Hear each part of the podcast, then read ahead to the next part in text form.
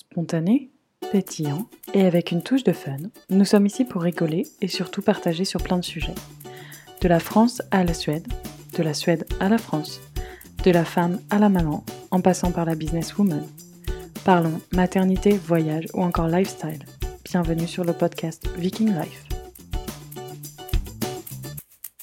Welcome J'espère que vous allez bien. Aujourd'hui, nous sommes mercredi 10 février. J'ai loupé le coche, j'ai pas pu poster l'épisode hier. Pourquoi? Parce que tout le monde était malade. Et en fait, quand je me suis assise sur mon ordinateur lundi soir et que j'ai commencé à publier le podcast, je me sentais vraiment pas bien. Et du coup, j'ai sauté dans le lit et ça m'était pas arrivé depuis hyper longtemps. Je me suis endormie en moins de 10 secondes, tout habillée. C'est pour vous dire à quel point tout le monde n'était pas bien. Moi, ça va un petit peu mieux, les enfants un petit peu, Oscar moyennement. Mais bon, on va survivre à ce petit euh, virus. En plus de ça, il y a toujours tout ce qui est rénovation, il y a toujours pas mal de choses. Donc des fois, il y a la priorité aussi à la famille et à mon sommeil. Donc voilà pourquoi vous avez eu le podcast que aujourd'hui. Euh, mais en tout cas, ce n'est pas le coronavirus, c'était juste une bonne gastro. Euh, donc c'était la course aux toilettes. Détail très glamour.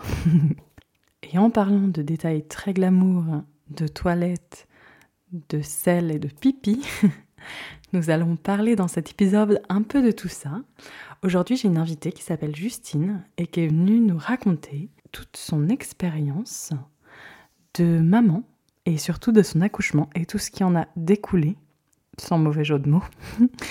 Euh, elle va nous raconter son histoire et elle va nous raconter ce qu'est un périnée complet compliqué. Personnellement, je ne le savais pas. J'ai découvert pas mal de choses sur les complications que peuvent amener un accouchement. Elle a aussi créé un groupe de mamans à fleurs de maman euh, pour que toutes les femmes puissent ouvrir le dialogue sur des sujets tabous. Donc euh, je vais vous laisser découvrir tout cela je mets le lien ici en description du podcast. Allez, c'est parti. Bonjour Justine, je suis ravie de t'avoir à mon micro aujourd'hui. Est-ce que tu veux bien te présenter s'il te plaît? Oui, bah, bonjour Victoria, moi aussi déjà je suis super contente d'être là. Merci de m'avoir invitée là. Alors je suis Justine, j'ai 32 ans, je suis la maman d'une jolie petite fille et voilà, on habite tous les trois en Suède et pour l'instant c'est tout. et c'est assez rigolo parce que quand je t'ai contactée, je savais pas que tu habitais en Suède. Je trouve que le hasard fait bien les choses. Oui, c'était rigolo, on a échangé là-dessus du coup, c'était assez sympa. Ouais. J'ai écouté des épisodes de tes podcasts qui parlaient de ça aussi, c'était rigolo. Tu dois trouver des choses des similitudes avec les Suédois Oui, surtout, euh, bah, j'ai écouté le podcast où tu parlais de l'éducation. Euh, parce qu'on est venu en Suède, moi, pour ma fille, donc l'éducation, ça me parlait. Donc, euh, ouais, ouais, j'ai trouvé des similitudes. C'était très rigolo. Et comment, comment, enfin, comment ça te plaît la vie en Suède? J'adore ça. J'adore la vie en Suède. Franchement, je suis fan. j'avoue que je connaissais pas du tout. On est venu ici sur un coup de tête, j'allais dire. Enfin, on, connaissait pas, on n'était jamais venu en vacances, on connaissait pas la langue, donc c'était vraiment que des a priori très lointains. Et, euh, je suis pas du tout déçue. J'adore ça. Ça me correspond tout à fait. Et du coup, vous avez pris vos valises et vous êtes venu ici juste pour, euh, enfin ici, en Suède, pour tester, ou vous avez euh, préparé un petit peu à l'avance, ou vous saviez pas du tout où vous alliez au final? Alors, on s'est dit: «On veut y aller pour y vivre, mais soyons pas non plus kamikazes. On va quand même y aller genre dans un truc genre Airbnb», enfin exactement Airbnb en fait, on est venu et on s'est dit: «On garde notre appartement en France comme ça si jamais vraiment en fait, c'est pas du tout ce qu'on avait imaginé et qu'on voit que ça ça colle vraiment pas, on retourne en France» et donc on est venu dans un Airbnb qu'on avait loué au début deux mois, en disant peut-être un troisième mois et c'était il y a un an à peu près. Et ben, Monsieur Covid est arrivé, ou Madame Covid, je ne sais pas comment disent les gens. Et, du coup, on s'est dit, ah ouais, confinement et tout en France, ben, on va peut-être rester là, ça nous plaît. Autant passer le confinement en Suède, surtout qu'ils voilà. font pas de confinement vraiment. Non, il y a eu aucun confinement ici Ouais, et et voilà et en plus du coup les Airbnb, heu, le Airbnb avait d'autres réservations après la nôtre, mais qui ont été annulées en raison du covid, donc on a pu rester plus longtemps, ce qu'on n'aurait C'est pas pu tombé à faire pic. sinon. Donc nous, ça nous a un peu arrangé à ce niveau-là. Mmh Parfait et dans quelle ville vous êtes? Alors on est dans une, heu, ville qui s'appelle Nyhitan, c'est le nom du lieu-dit et on dépend de la commune de Nora qui est, heu, à 1 heure de Örebro. Örebro, c'est quand même une grande ville donc heu, ça situe un peu plus. Ah, je pensais que vous étiez un peu plus, heu vous êtes au nord de Örebro? Ouais, on est à 1 heure au nord. Ah OK, d'accord. Je suis en train de juste me dire, heu, que j'ai une copine qui habite, pas très, très loin de chez vous, qui est française. Ah ouais? Je pense que tu t'entendrais bien avec elle. Ah bah, faut que tu nous mettes en contact. Oui, je pense qu'elle écoutera, mais elle se reconnaîtra. OK, ça marche. Elle habite où? Mais elle habite à Linköping, donc c'est un petit peu plus loin, Ah mais c'est à ouais! Ah 2 oui? heures, Ouais, non, je c'est pas pense. si loin, je pense. Non, je pense que vous êtes à 2 heures de de voiture. Vous pourrez faire un petit, heu tu pourras aller découvrir Linköping, c'est aussi sympa. Ouais, ouais, ouais, carrément. Tu as déjà été? Non, jamais. En fait, du coup, j'ai visité que la ville où on est. J'ai même pas vu Stockholm, j'ai rien vu pour l'instant. Ça limite un petit peu peut-être avec le corona aussi, Oui, heu? aussi, on s'est dit: «De toute Mmh façon, c'est pas le moment de faire du tourisme», et puis on n'a pas de confinement, mais maintenant les recommandations sont quand même, heu, éviter de Un voyager et tout ça, donc heu, on va pas juste faire du tourisme comme ça, on aura le temps par la suite, donc heu, Oui, c'est ça. donc on est resté dans notre village. Vous avez beaucoup de neige, à ce que j'ai entendu? Ouais, là, il y a eu pas mal de neige, il y a eu pas mal de glace. Ouais. Aujourd'hui, on est allé sur un lac gelé, on a fait du patin à glace. C'était Ça doit être génial. Ouais, enfin Le moi j'avais pas patiné depuis genre 20 ans, donc en fait, je suis restée un peu à 3 mètres du du bord à heu, debout à me dire: «Ah mais il y a pas de bord sur un lac, à quoi je me tiens?» et donc j'ai pas beaucoup bougé. C'est vrai que les Suédois, ils adorent faire de la patinoire sur les lacs gelés. Moi, ça m'a toujours un peu paniquée Ah moi j'avoue que je je suis pas rassurée non plus. j'ai déjà vu des voitures, heu, enfin, des Suédois qui s'amusaient à mettre les voitures sur les lacs gelés pour faire des dérapages. Oscar trouve ça très Ah drôle. ouais? Moi, ça me ça me panique un peu parce que je me dis: «On sait jamais, hein», mais ils sont hyper confiants. Ah ouais, ouais, non, moi non plus, j'aurais la trouille, heu, je je l'ai pas vu encore faire, mais j'aurais la trouille. Ouais, peut-être que tu le verras. Nous Oui, allons parler, heu, nous allons parler dans ce cet épisode de ton de ta grossesse, de ton accouchement et de ton postpartum. On va essayer de rester succinct, mais je vais te laisser, heu, la parole parce qu'on va parler aussi du périnée complet. Mmh mh. Je vais te laisser détailler tout ça. Est-ce que tu veux commencer par nous expliquer comment s'est passée ta grossesse et ton accouchement? Alors ma grossesse s'est plutôt bien passée. Heu, après je pense assez classiquement, j'ai eu quelques nausées, heu, mal au dos et tout ça, mais j'ai eu aucun problème particulier, heu, voilà, j'avais pas besoin de suivi particulier. J'avais un bide énorme par contre, j'ai été vexée plusieurs fois quand il y a des gens qui m'ont dit: «Ah bon, mais c'est des jumeaux?» Heu, ta gueule, juste ta gueule. Non, c'est c'est juste mon bébé C'est un peu vexant, ouais. Ah Ouais, c'est énervant et puis, Non, voilà, après j'étais fatiguée. Moi, j'étais prof de danse et c'est vrai que j'avais des collègues qui me disaient: «Ah moi jusqu'à mes 9 mois, j'ai donné cours, moi j'ai dansé sur scène avec mon bidon» et moi j'étais crevée, j'avais envie de C'est c'est m'arrêter, heu difficile, hein? et en fait, c'était très bête cette idée de se dire: «Il faut que je sois à la hauteur» ou je sais pas quoi. C'était c'est pas très malin, mais je pense qu'on est un peu toutes soumis soumises à cette pression-là et c'est un peu dommage. C'est une heu, pression sociale. ouais et cette comparaison, tu as l'impression quand tu Ouais. deviens maman, tu es un peu sur la place publique et tout à coup, il faut faire tout bien et n'importe qui peut juger de ce que tu fais et c'est très intimidant, je trouve, au début. C'est vrai. Voilà. Non, à part Non ça, la grossesse s'est bien passée. et c'est surtout que, je pense à partir du moment où on est maman et je trouve que beaucoup de personnes se permettent de juger Oui, et beaucoup de personnes ont des avis aussi tout sur fait, comment on devrait faire et si enfin, si une personne a pu travailler jusqu'à ses 9 mois, bah, on devrait lui dire: «Tant mieux, bravo pour toi» et bah, moi, c'est pas le cas. Parce que c'est vrai que c'est difficile, hein, des fois de travailler. Tout à fait, mais après, bon, moi aussi, j'étais un peu dans ce schéma, j'ai honte aussi, mais j'ai changé de schéma vraiment bien après, quand j'ai découvert un peu, la bienveillance et l'éducation bienveillante et tout ça et donc du coup, le regard aussi envers les gens tout court change et devient plus bienveillant, mais c'est vrai que c'est pas automatique et non, c'est dommage, mais j'espère que ça va évoluer positivement. ouais. As une, c'est rigolo, j'ai l'impression d'entendre, la mentalité suédoise quand tu parles. Ouais, Ouais, tu non, vois, je t'ai dit, la Suède, ça me correspondait bien. Ça me Ouais, je le sens, bien. Je le sens. Du coup, on arrive à l'accouchement? À l'accouchement, alors moi j'ai ch choisi d'être suivie par, heu, un sage-femme et j'a euh, j'avais très, très peur de l'accouchement, en fait. J'avais entendu les histoires d'accouchement qui se passent pas bien et moi je suis quelqu'un qui suis de base très flippée de tout ce qui est médecine, médicaments, opérations. Je je déteste ça, je n'aime pas. Heu, s'il faut prendre un Doliprane dans ma vie, c'est le bout du monde. Enfin, voilà, donc l'accouchement me terrifiait quand même et je me suis dit: «Je veux être avec quelqu'un que je connais et en qui j'aurai confiance».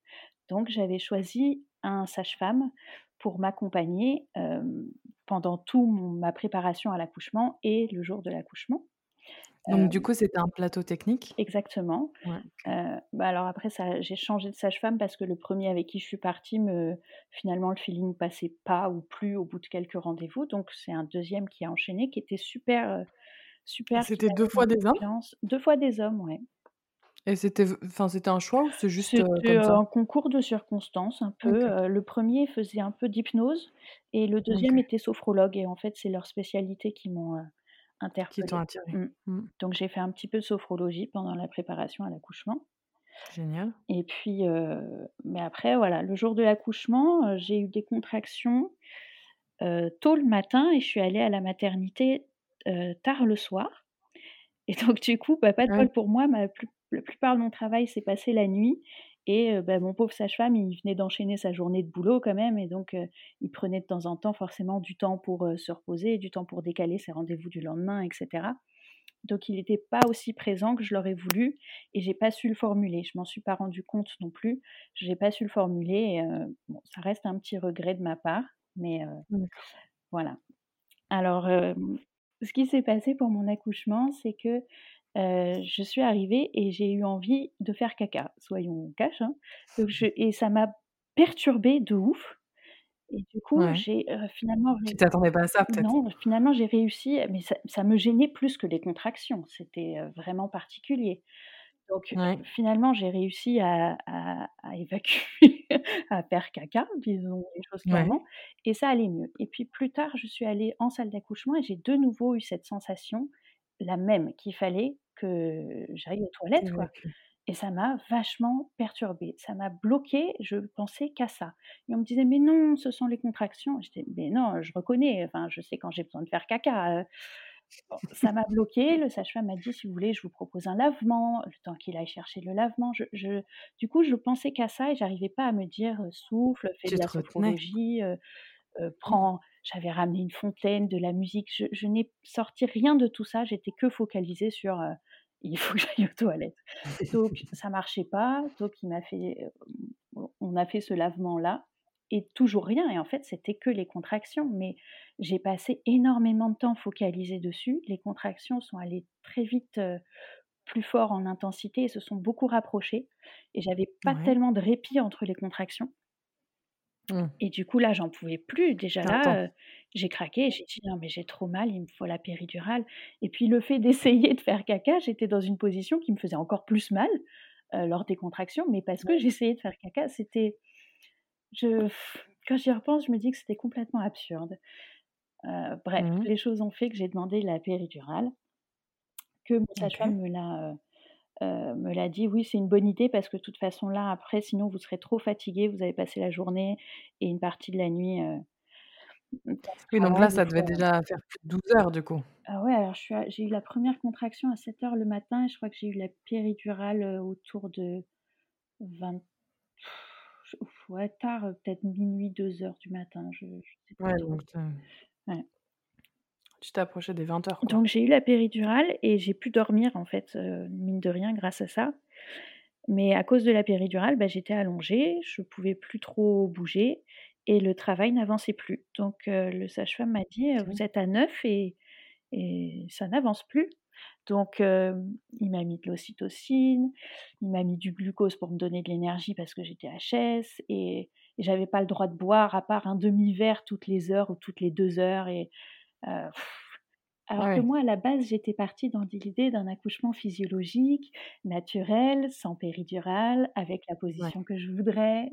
Donc rien rien ne se passait comme je voulais. Mais j'étais avec Ouais. cette personne en qui j'avais complètement confiance, qui me connaissait, qui connaissait tous mes souhaits et ma façon de voir. Donc je sais que quand il m'a dit: «Là, il faut que je mette de l'ocytocine parce qu'il faut faire avancer», je je savais que c'est parce qu'il avait déjà bien attendu et qu'il y avait plus le choix.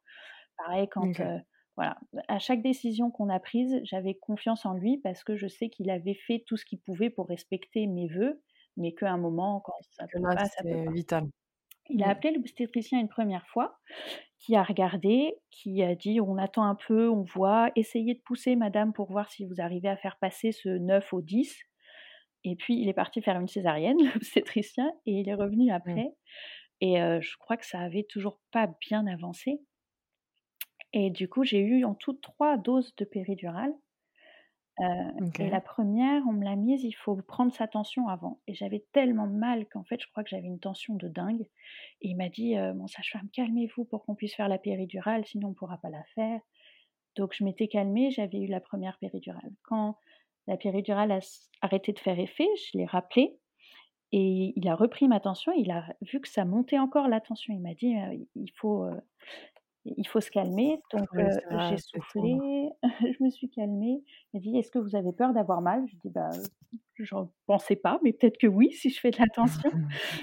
Donc il m'a remis une deuxième dose et pareil, à la troisième fois, il a fallu refaire. Il a vu encore que j'avais de la tension et qu'une fois que j'avais la péridurale, la tension redescendait. Donc ça devait vraiment être un truc de stress ou de douleur ou je sais pas Ouais. et il a pris la décision, sans vraiment m'en parler d'ailleurs, de faire une plus forte péridurale et donc en fait, à partir de là, je n'ai rien senti de tout ce qui se passait. Donc arrive le moment où l'obstétricien me dit: «Bon, bah, là, ça n'avance plus, heu, on on va devoir instrumentaliser parce que le il y a un risque pour le bébé». Donc Faut que le heu, bébé voilà, donc on m'attache les pieds, heu, sur des Ah oui! sur des étriers enfin, c'est pas des étriers, c'est comme des accoudoirs pour les pieds, je sais pas comment ça s'appelle et ils sont attachés, Ouais, je pense, que parce que sinon il y a un risque que ça glisse et surtout comme en fait j'étais complètement anesthésiée en bas, heu, oui, je pouvais pas bouger mes jambes donc heu, il suffisait que ça glisse, j'aurais pas pu le retenir ma jambe. Donc il me les attache un peu mais sur le coup ça me choque pas. OK. Hem et même sur le coup, j'ai pas peur, je suis je suis avec mon sage-femme et je suis en confiance donc donc ça va, et donc l'obstétricien j'entends les bruits métalliques, ça par contre je m'en souviens. Le bruit du métal qui cliquette quand il met les forceps et puis il me dit: «Eh bah, poussez, heu, Mmh. poussez, poussez là». Je pousse comme je peux et il me dit: «Il faut faire ci et ça». sens Mais je rien? sens rien. Il me dit: «Poussez sur Mmh. ma main». Je dis: «Non mais honnêtement, je je sens rien. Je sais pas où est votre main là, je je sens rien». Donc bon, bah, je pousse comme je peux. Je crois que la tête sort, de ce que dit mon mari, parce que moi ça reste un peu flou. Heu, la tête sort, puis il me dit encore: «Poussez» et là il dit: «Merde, déchirure» et après juste une demi seconde après, j'entends mon bébé qui crie. Donc j'ai entendu ça et j'ai eu mon bébé qui est venu sur moi et j'ai pleuré de joie et je m'en foutais de tout ce qui se passait, j'avais ma fille avec moi. Donc Ouais, et heu puis ça y est, c'était la naissance Ouais, avait avait eu lieu. ouais, la naissance avait eu lieu, c'était j'étais j'avais ma fille quoi, donc j'ai même pas tilté, je m'en foutais de tout ce qui se passait. Heu, j'ai entendu qu'il demandait je sais pas quel millimètre de fil et tout ça, je je j'étais plus là. Non, j'étais avec ma fille Mmh. qui en plus ils ont posé sur moi, hem et puis après du coup, ils sont occupés de ce qui se passait en bas pour moi, donc ils se sont plus occupés de ni moi ni de mon bébé et heu et et sa tête était pas tournée vers moi. Oui, pardon. OK. Non, Et vas-y. sa tête était pas tournée vers moi et donc en fait, je voyais que ses cheveux et elle était toute petite et j'avais peur de lui faire mal et donc au début, je voyais pas son visage et je suis restée mais tellement longtemps à dire à mon mari: «Mais comment elle est? Elle est belle, je la vois pas, je vois pas son visage». Tu osais pas la J'osais pas prendre? la prendre, j'osais pas la Mmh. retourner. Donc je me souviens de ça, d'être focalisée là-dessus et pas du tout sur la réparation qui avait lieu en bas. Donc heu, donc j'ai eu aucune idée de combien de temps ça a duré, combien de points. J'avais toujours ma péridurale t'en donc ont heu parlé? Alors ils m'en ont parlé après, il mon sage-femme a été très bien parce qu'il m'a dit, tout ce qu'il pouvait, il m'a expliqué tout ce qu'il pouvait et il a commencé par me dire que c'était une, bon, une, déchirure du périnée complet, non compliquée. OK. Alors, OK. le périnée complet, c'est donc une déchirure, qui va du vagin jusqu'à l'anus. C'est complètement déchiré, le périnée est déchiré de haut en bas. Et après, OK. là-dedans, il y a plusieurs grades de déchirure en fonction de la profondeur, on va dire, de la déchirure et de ouais, jusqu'où elle va, on va dire. Donc C'est de 1 à 4 ça, je Oui, crois? selon les Ouais. alors je crois qu'il y a une nomenclature anglaise, c'est de 1 à 4, une nomenclature française de 1 à 3 ou un truc comme ça. Ah oui, bah, en Suède, c'est de 1 Ouais, à de 1 4, à c'est pour 4. ça que. Bon, Ouais. donc en effet, c'est de 1 à 4 et moi, on m'a dit: «C'est un périnée complet non compliqué», donc ce qui correspondrait à un grade 2. Il m'a dit: «C'est déchiré OK. en entier, mais ça ne touche pas à l'anus, donc vous n'aurez pas de problème d'incontinence, donc dans votre malheur, il y a un peu enfin voilà, il y a du positif» et il a vraiment essayé de me rassurer là-dessus et donc bah, voilà, moi je me disais: «Bon, bah, OK, heu, je sens rien». On m'a donné un protocole avec, heu heu, il fallait que je me tamponne avec un sopalin et tout ça, enfin voilà, je j'étais vraiment à l'ouest, j'ai pas tellement, réalisé tout ça.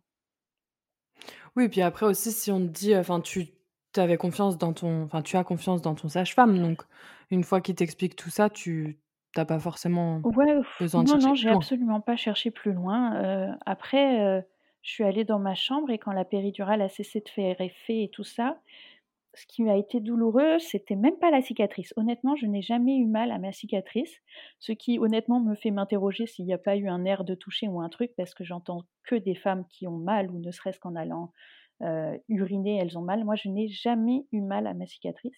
Par contre, Ah, c'est intéressant ouais. j'ai eu une douleur de dingue parce que je m'étais luxé le coccyx. Ah, comment tu as Et fait? ben, heu, on m'a dit: «C'est le bébé en sortant sûrement, le coccyx, c'est l ce petit bout Ah, de» pendant ton accouchement? ouais, c'est ce petit bout Ah de oui. de d'os au bout de la colonne vertébrale dans le bassin et qui, heu, qui peut bouger du coup et on m'a dit: «Bah, peut-être en passant la tête du bébé ou voilà, à à luxer le coccyx» et ça, oh, je pouvais pas bouger, je pouvais pas me lever, je pouvais pas m'asseoir, je Et ça doit faire super mal. super mal. J'avais trop mal, donc j'ai eu du mal à allaiter parce que je on m'avait appris comment me mettre assise, mais je pouvais pas m'asseoir. Ah voilà, oui, donc moi les au début, j'ai eu surtout mal à cause de ça et donc j'avoue que ma cicatrice, je m'en occupais pas tellement. Heu, je sais que Ouais. j'ai juste pas osé la regarder, j'ai fait ce qu'on me disait, heu, en essayant de sentir, heu, voilà, le moins possible avec mes mains du sopalin, ce qu'on m'avait dit de faire comme soin et c'est tout. Et ça a bien cicatrisé au final? Oui, ça a très bien cicatrisé. La cicatrice, ouais, j'ai jamais eu après mal ou quoi que ce soit. C'est assez longtemps après que j'ai eu des soucis, en fait. Et juste, heu, une petite question pour le coccyx, combien de temps ça a mis pour se remettre? moi, j'ai eu mal pendant plus de 6 mois, mais on m'avait dit que ça durerait un mois et on m'avait dit: «Il y a plusieurs solutions, soit c'est une sage-femme ostéopathe qui passe par voie interne et qui vous le replace, soit c'est un Mmh. ostéopathe classique qui peut essayer de vous le manipuler en externe, mais peut-être que les résultats seront moins bons». Heu, moi, j'avais franchement pas envie qu'on me triture cette partie-là de mon interne? anatomie, donc je me suis dit. «Un ostéopathe classique, ça ira très bien» et ben, non, parce que ça m'a fait mal pendant plus de 6 mois, ça a été douloureux, ouais, peut-être ouais 6 mois, 7 mois, un truc comme ça. OK. Et donc, une fois que donc ta cicatrice re enfin, se cicatrise plutôt bien, ton coccyx, ça prend un petit peu de temps, mais ça se remet. Mmh Après, tu as quelques et problèmes, alors? Du coup, avec ton périnée? ouais, moi j'ai eu des problèmes assez longtemps après, ce qui je pense est assez rare. Des témoignages que j'entends, les gens sont assez au courant vite et moi j'ai eu très longtemps à voir ce qui m'arrivait. En fait, donc j'ai fait ma OK. visite post-natale avec l'obstétricien qui m'avait accouchée, qui a testé, la force de mon périnée, voilà et qui m'a dit: «Oh, il y a pas de problème, tout fonctionne très bien, ça a bien cicatrisé, heu, voilà, c'est parfait. En gros, heu, pour ce que vous avez eu, c'est très bien, vous êtes bien remise». Ça, c'était un mois après l'accouchement. Donc bah, moi, je me disais: «OK, bah, tout va bien» et en fait, après, j'ai repris le travail, heu, 9 mois après ma fille ça a coïncidé avec donc la reprise du boulot, le stress, le retour de couche et je donc j'étais prof de danse et donc je dansais et je faisais sûrement pas mal de mouvements et de choses qui appuyaient sur mon périnée, mais sans que je le Mmh. sente, je n'ai jamais rien senti. Donc à partir de là, petit à petit, au fil du temps, j'ai commencé à avoir de plus en plus de problèmes, d'accidents, de, j'enlève ma culotte et c'est marron. Je fais: «Ah mais c'est bizarre, j'ai rien senti». De, voilà et ça au fil du temps, il y en avait de plus en plus et j'en ai parlé à ma sage-femme qui faisait la rééducation du périnée.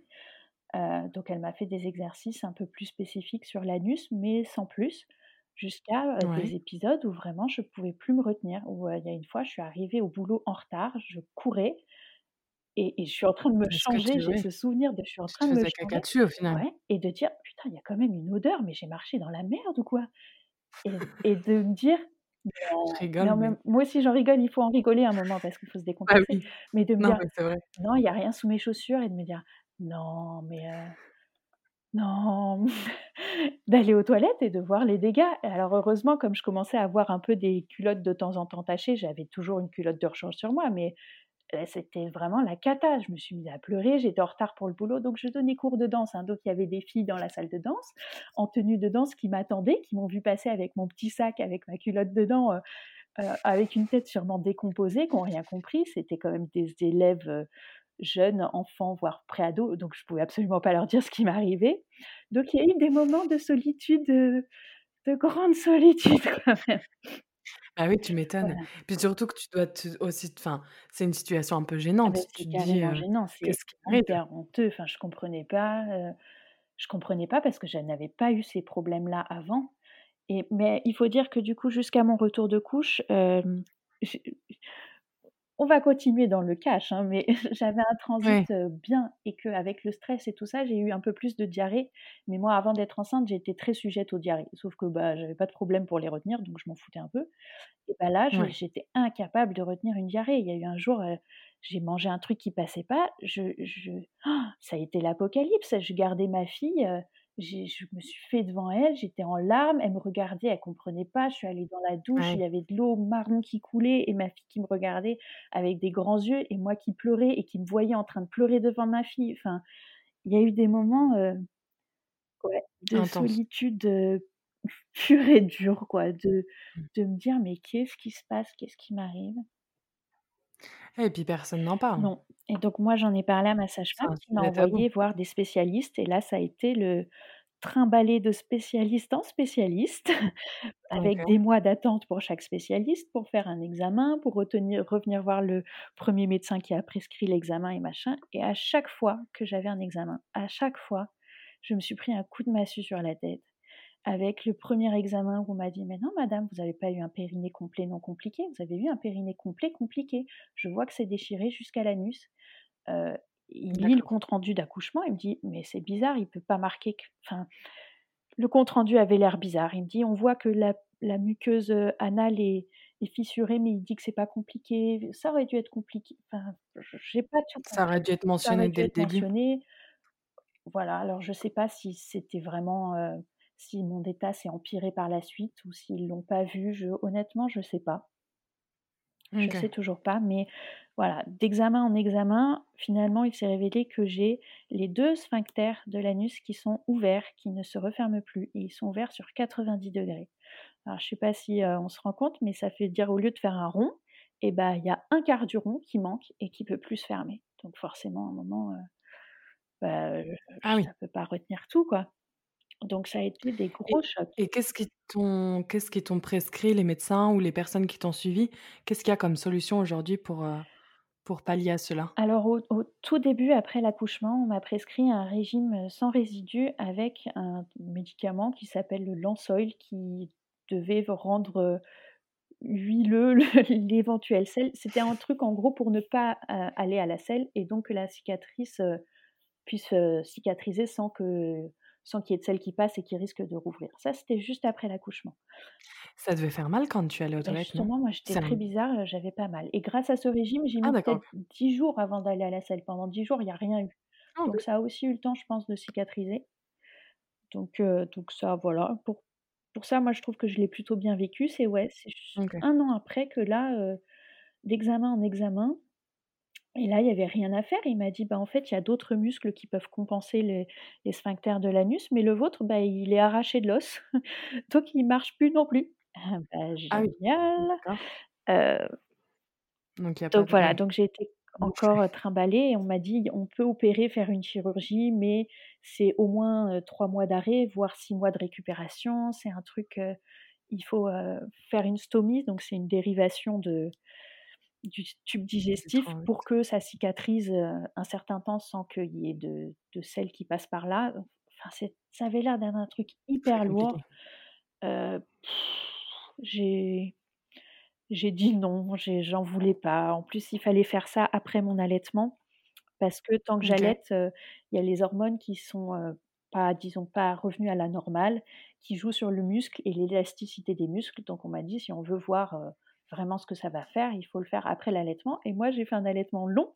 J'ai fait 3 ans d'allaitement donc heu, bah, l'opération, j'ai dit: «De toute façon, c'est sûr que ça attendra après mon allaitement» et en l'occurrence, bah, je suis partie en Suède entre-temps donc heu Du coup, la question s'est ouais, pas posée non. pour le moment. Et j'ai une question parce que si jamais l'opération était, heu, quelque chose que tu envisages, si on t'opère aujourd'hui et que derrière tu veux un autre enfant, comment ça se passe? On m'a dit, heu, donc vu que j'ai finalement un périnée compliqué grade 4, que c'est le plus gros grade, qu'il puisse y avoir, c'est interdiction de d'avoir un un enfant par voie basse, ce sera forcément césarienne obligatoire. Ah. On m'a rien dit de plus, mais moi-même je me freine énormément Pas parce que, enfin, j'ai j'ai des copines, rien que leur 2e enfant, elles ont pas forcément même elles ont pas accouché par voie basse, mais par exemple leur 2e enfant, elles éternuaient, elles se faisaient un petit peu pipi dessus quand elles étaient enceintes Ouais. et on en parlait Mmh. ouvertement et tout ça, mais je me suis dit: «Mais moi avec ce que j'ai eu, rien qu'en étant Comment je enceinte, vais ça se faire? trouve ça va être la catastrophe». Mmh. Ah une inco l'incontinence, heu, bah, ouais, pour c'est vrai que ça peut vraiment être un souci, hein. Bah ouais, bah ouais, moi ça m'a beaucoup freinée, donc pour l'instant j'en suis là. Non, mais c'est normal, c'est normal. Et donc du coup, tu as oui, donc il y a pas trop d'exercices, pas trop de puis il y a pas y a pas de, entre guillemets, de «groupe de parole». Enfin, est-ce que tu as trouvé des gens qui avaient eu la même chose que toi? Est-ce que tu as réussi à en parler? Alors j'avoue que sur le coup, je cherchais pas du tout. On m'avait quand même tu prescrit, en de la rééducation endo-anale avec une sonde et machin, mais honnêtement, j'ai suivi cette rééducation pendant 1 an ou presque et moi ça a pas empêché le problème, donc voilà. Mais on m'a jamais parlé de groupe de parole ou quoi que ce soit et j'avoue que c'est un truc, honnêtement, tu en as tellement honte Tu veux pas en et parler? c'est enfin moi j'avais jamais entendu parler de ça avant, donc j'en parlais peu et Mmh. hem et je cherchais pas forcément non plus à en parler. Mais en même temps, j'étais pas non plus très branchée réseaux sociaux et compagnie, donc j'avais regardé, sur, j'allais dire sur Google, j'utilise pas Google, mais sur l'équivalent de Google, heu j'avais regardé ce que c'était, mais j'avais pas cherché, heu, plus loin, quoi. OK. Non, mais ça peut être intéressant parce que des fois, bah, il y a des problèmes comme ça qu'on n'ose pas en parler. Moi, j'en avais jamais entendu parler. C'est aussi pour ça que je t'ai demandé de venir, si ça t'intéressait de témoigner parce que je suis sûre qu'il y a des personnes qui vont nous écouter, ça leur est arrivé. Oui.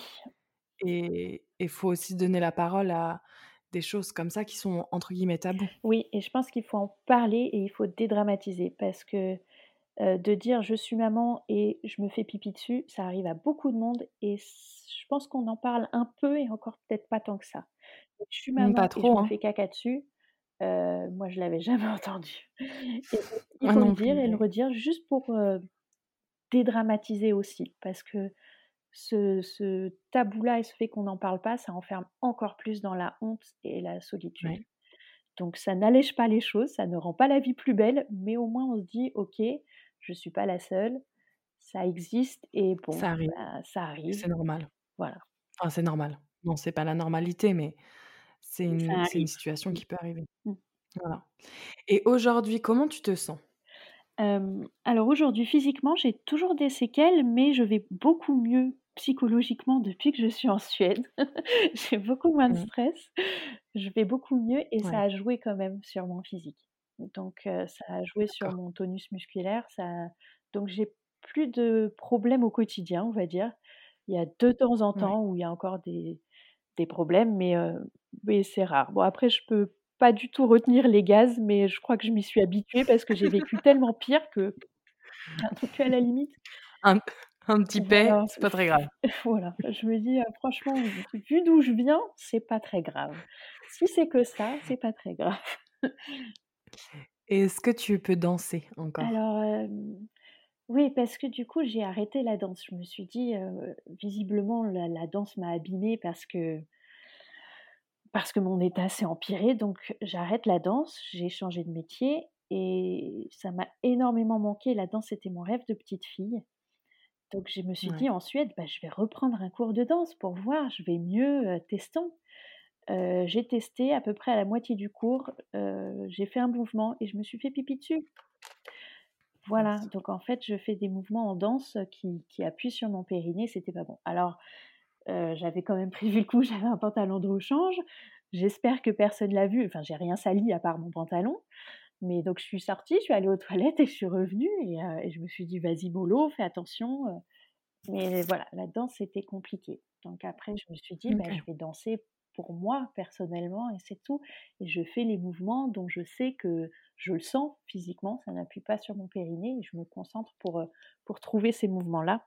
Donc je je danse pour moi. C'est une rééducation, ouais, pour toi, pour le moment. Peut-être que tu peux trouver un moyen de danser ou de faire des cours de danse plus tard, d'une autre manière. ben, oui, là, pour l'instant, donc je suis en reconversion professionnelle. Je suis arrivée en Suède et je me suis mise à vendre des couches lavables d'abord.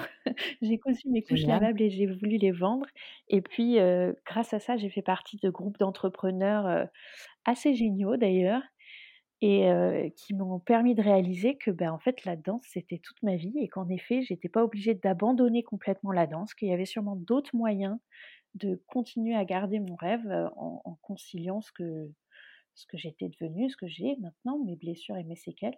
Et donc je me suis dit: «Bah, oui, en fait, heu, je pourrais faire des de la danse, pour, bah, des femmes qui ont aussi, ces problèmes-là et qui peuvent pas non plus, ouais, danser ou bouger comme elles le voudraient». Je me suis dit: «En plus, heu» «elles auraient sûrement besoin d'en parler et moi aussi, donc bah, je Mmh. pourrais concilier tout ça».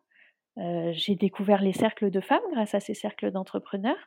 Je me suis dit: «Bah, voilà», donc heu, donc voilà, donc je suis en pleine création de mon nouveau, métier, on va dire, de me dire: «Bah, je vais accompagner les femmes à faire, voilà, un peu de de relaxation, de de sortir de sa solitude, de retrouver des mouvements dansés, de retrouver un cercle de femmes pour échanger, heu, discuter librement en bienveillance». Donc je suis en train de construire tout ça, c'est vraiment un projet très, très récent, vraiment très récent, donc c'est Je pense qu'il y a beaucoup à faire et que tu vas super bien t'en sortir. Enfin, c'est fait pour toi. Bah, j'espère, j'espère. Pour l'instant, ma première étape a donc été de dire, heu: «J'en parle, je porte mes cojones et je je parle».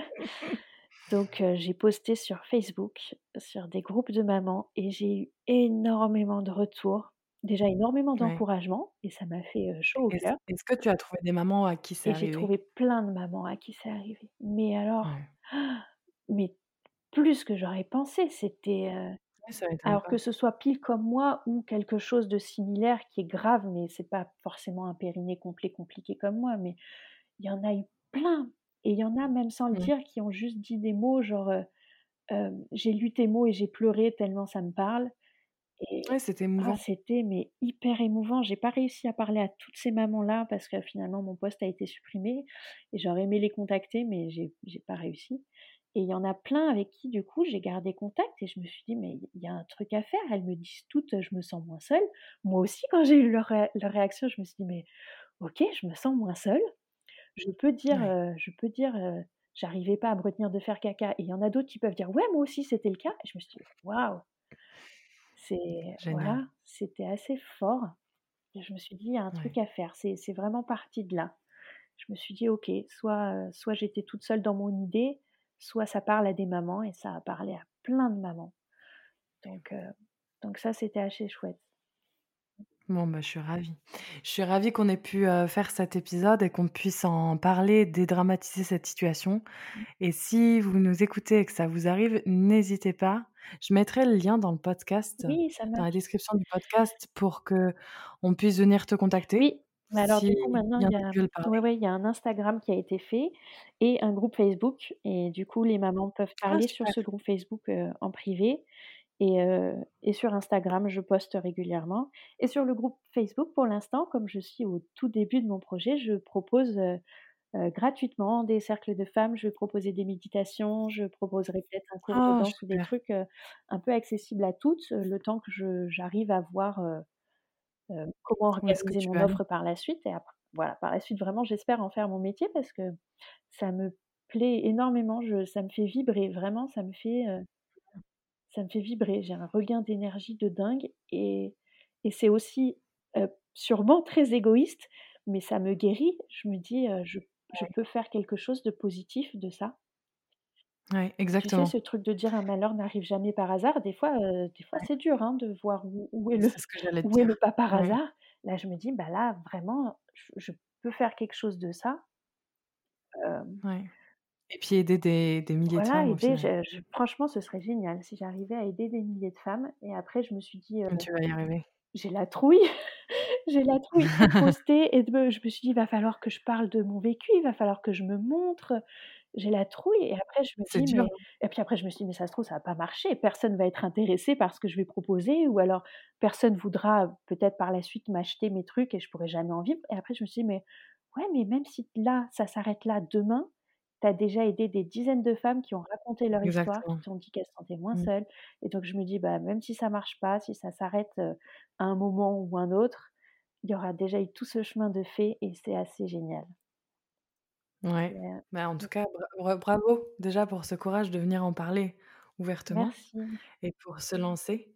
Avant qu'on termine ce podcast, j'ai quand même une ou 2 questions sur la Oui. Suède. Est-ce que tu peux nous dire, ce que tu aimes le plus en Suède? J'adore, il y a tellement de trucs que j'aime.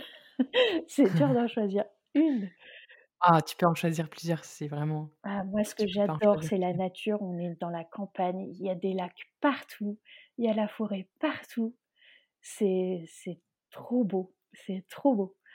Ça j'adore. Donc la nature, c'est le premier truc que j'aime et Ouais, la deuxième, c'est que j'adore le tout ce qui est fait pour les enfants en Suède. On était venus pour ouais, ça et là vraiment on n'est pas déçus. Hem, il y a une bienveillance envers les enfants. Ici et et il y a un quelque chose de pas stressant et de pas stressé. Avec les enfants ouais, souvent, bah, justement, peut-être c'est une généralité, mais en France, tu as l'impression qu'en effet, tu es sur la place publique, tout le monde peut juger comment tu éduques, ce que tu fais, comment tu fais, machin. Ici, tu as l'impression que quoi que tu fasses, c'est cool, c'est normal, il y a pas de problème, ouais, tout est tout normal. est Mmh. normal. En France, je suis sûre, des fois, les gens ont peur du regard que les autres peuvent poser sur leurs enfants ou se dire: «Ah, ils vont penser que mon enfant est mal élevé» ou ce Ici, il y a pas du tout.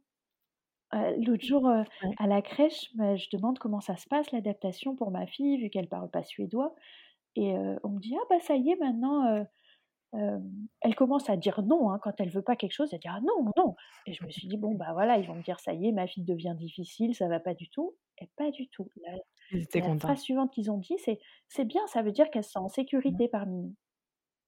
Mais Ouais, merci! Alléluia! ouais, J'ai l'impression que j'aurais jamais entendu ça en France et ici, ils ont trouvé ça bien qu'elle commence à dire non. C'était un signe et en effet, c'est vrai qu'elle se sentait davantage en sécurité et qu'elle était plus obligée de suivre sans rien dire. Elle pouvait, heu, s'affirmer et donc j'ai trouvé ça génial! J'ai trouvé ça génial. Très à l'écoute Ouais, il y a une grande écoute envers les enfants. et heu, par contre, pour la nourriture, ça te manque pas la nourriture française? Heu, la raclette me manque Ça, tu peux facilement trouver une machine à raclette et en faire. bah Non, tu as peut-être pas trouvé de magasin Alors j'ai l'appareil à raclette qu'on a ramené de France, on s'est dit: «On peut pas partir sans». Mais le fromage Non, à raclette, il y a pas tant que ça là où je je suis. pourrais te dire où en trouver. Ah ouais, je veux bien. Je te Et on a essayé plein je te d'autres fromages. partagerai les bons plans. Bah, finalement, on a trouvé d'autres fromages, mais c'est quand même pas pareil. Et sinon, franchement, non, Ouais, j'ai été agréablement surprise parce qu'on m'a dit: «Oh la gastronomie française, ça va te manquer et tout». Bah, ouais, alors c'est sûr, j'ai pas pas trouvé de trop. resto, intéressant dans les alentours et tout. Bon, surtout que je suis à la campagne, donc a ça pullule pas, mais OK pour les restos. Mais après, je me dis: «Les produits de base, ils sont que» j'ai l'impression qu'ils sont vachement meilleurs. On achète notre viande ici, ça a rien à voir avec la viande qu'on achetait au La viande supermarché est en très bonne, France, vrai. Et alors le Mmh. prix, heu, pour, le même prix qu'en France, tu as une viande, mais de qualité tellement bonne, alors qu'en France, tu as, le 1er prix du supermarché dégueulasse qui est tout dur. Ouais, c'est vrai. Donc je trouve que pour les viandes et poissons, c'est vachement de meilleure qualité et non franchement du coup pas déçue de la gastronomie, heu, pas Bon, déçue. bah, super. Non, c'est rigolo parce que c'était vraiment le la truc à laquelle je je me plaignais Ah moi. ouais? C moi je viens je viens d'à côté de la mer et du coup, moi, ça me manquait Ah ouais, vachement tout ce qui était fruits de ah mer ouais. et par contre là, pour le coup, je trouvais j'ai jamais trouvé d'aussi aussi bonne qualité qu'en France. Après, je vais pas être trop chauvine, Ouais. la Suède est est bien Non, mais aussi. c'est sûr, peut-être pour les fruits de mer, mais j'avoue que j'en mangeais pas tellement en France et j'en mange pas non plus ici du coup, donc heu j'ai pas trop la Non, ça m'étonne pas. Bon, merci beaucoup Justine. Merci à Je mettrai tous les liens Oui. dans la description et puis, bah, en tout cas, bon courage, félicitations et merci pour cet épisode. Merci beaucoup à toi Victoria, c'est super tout ce que tu fais. Merci, à bientôt. Merci, à bientôt. Au Au revoir. revoir.